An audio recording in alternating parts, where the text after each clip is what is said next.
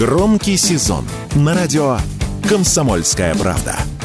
Весь мир услышит Россию. Весь мир услышит радио «Комсомольская правда».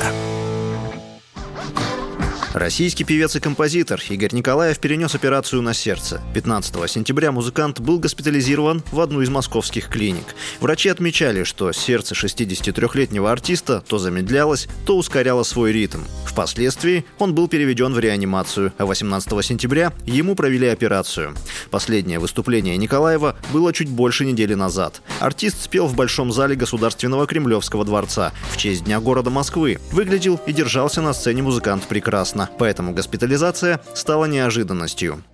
По куплету всему свету вы раздайте песню эту, и дождей грибных серебряные нити, и дождей грибных серебряные нити, и дождей грибных серебряные нити.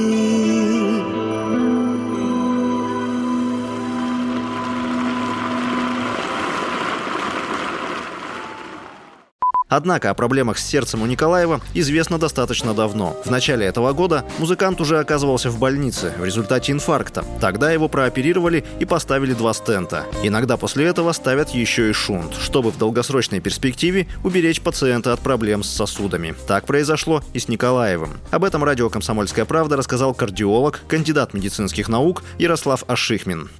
Хочу подчеркнуть, что это не касается конкретного человека, потому что это личные данные. Есть ишемическая болезнь сердца, когда в сосудах сердца вырастают атеросклеротические бляшки. В ряде случаев эти бляшки разрываются, образуется тромб в сосуде, все, что вниз по течению, погибает, если срочно не поставить стент. Стент – это маленький каркас, который проводит сосуд сердца по проводнику, раздувается, и сосудопросвет восстанавливается. В более сложных случаях делается операция по шунтированию. С одной стороны, при шунтировании может медленнее проходить восстановление, но в долгосрочном прогнозе шунтирование лучше предотвращает последующие события.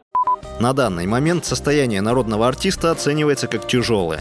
Сейчас он находится в реанимации. Выступления певца в Сочи и Краснодаре, которые были запланированы на 20 и 21 сентября, отменены. А вот купить билеты на ноябрьские концерты Игоря Николаева еще можно. И хочется надеяться, что они все-таки состоятся. Василий Воронин, радио «Комсомольская правда».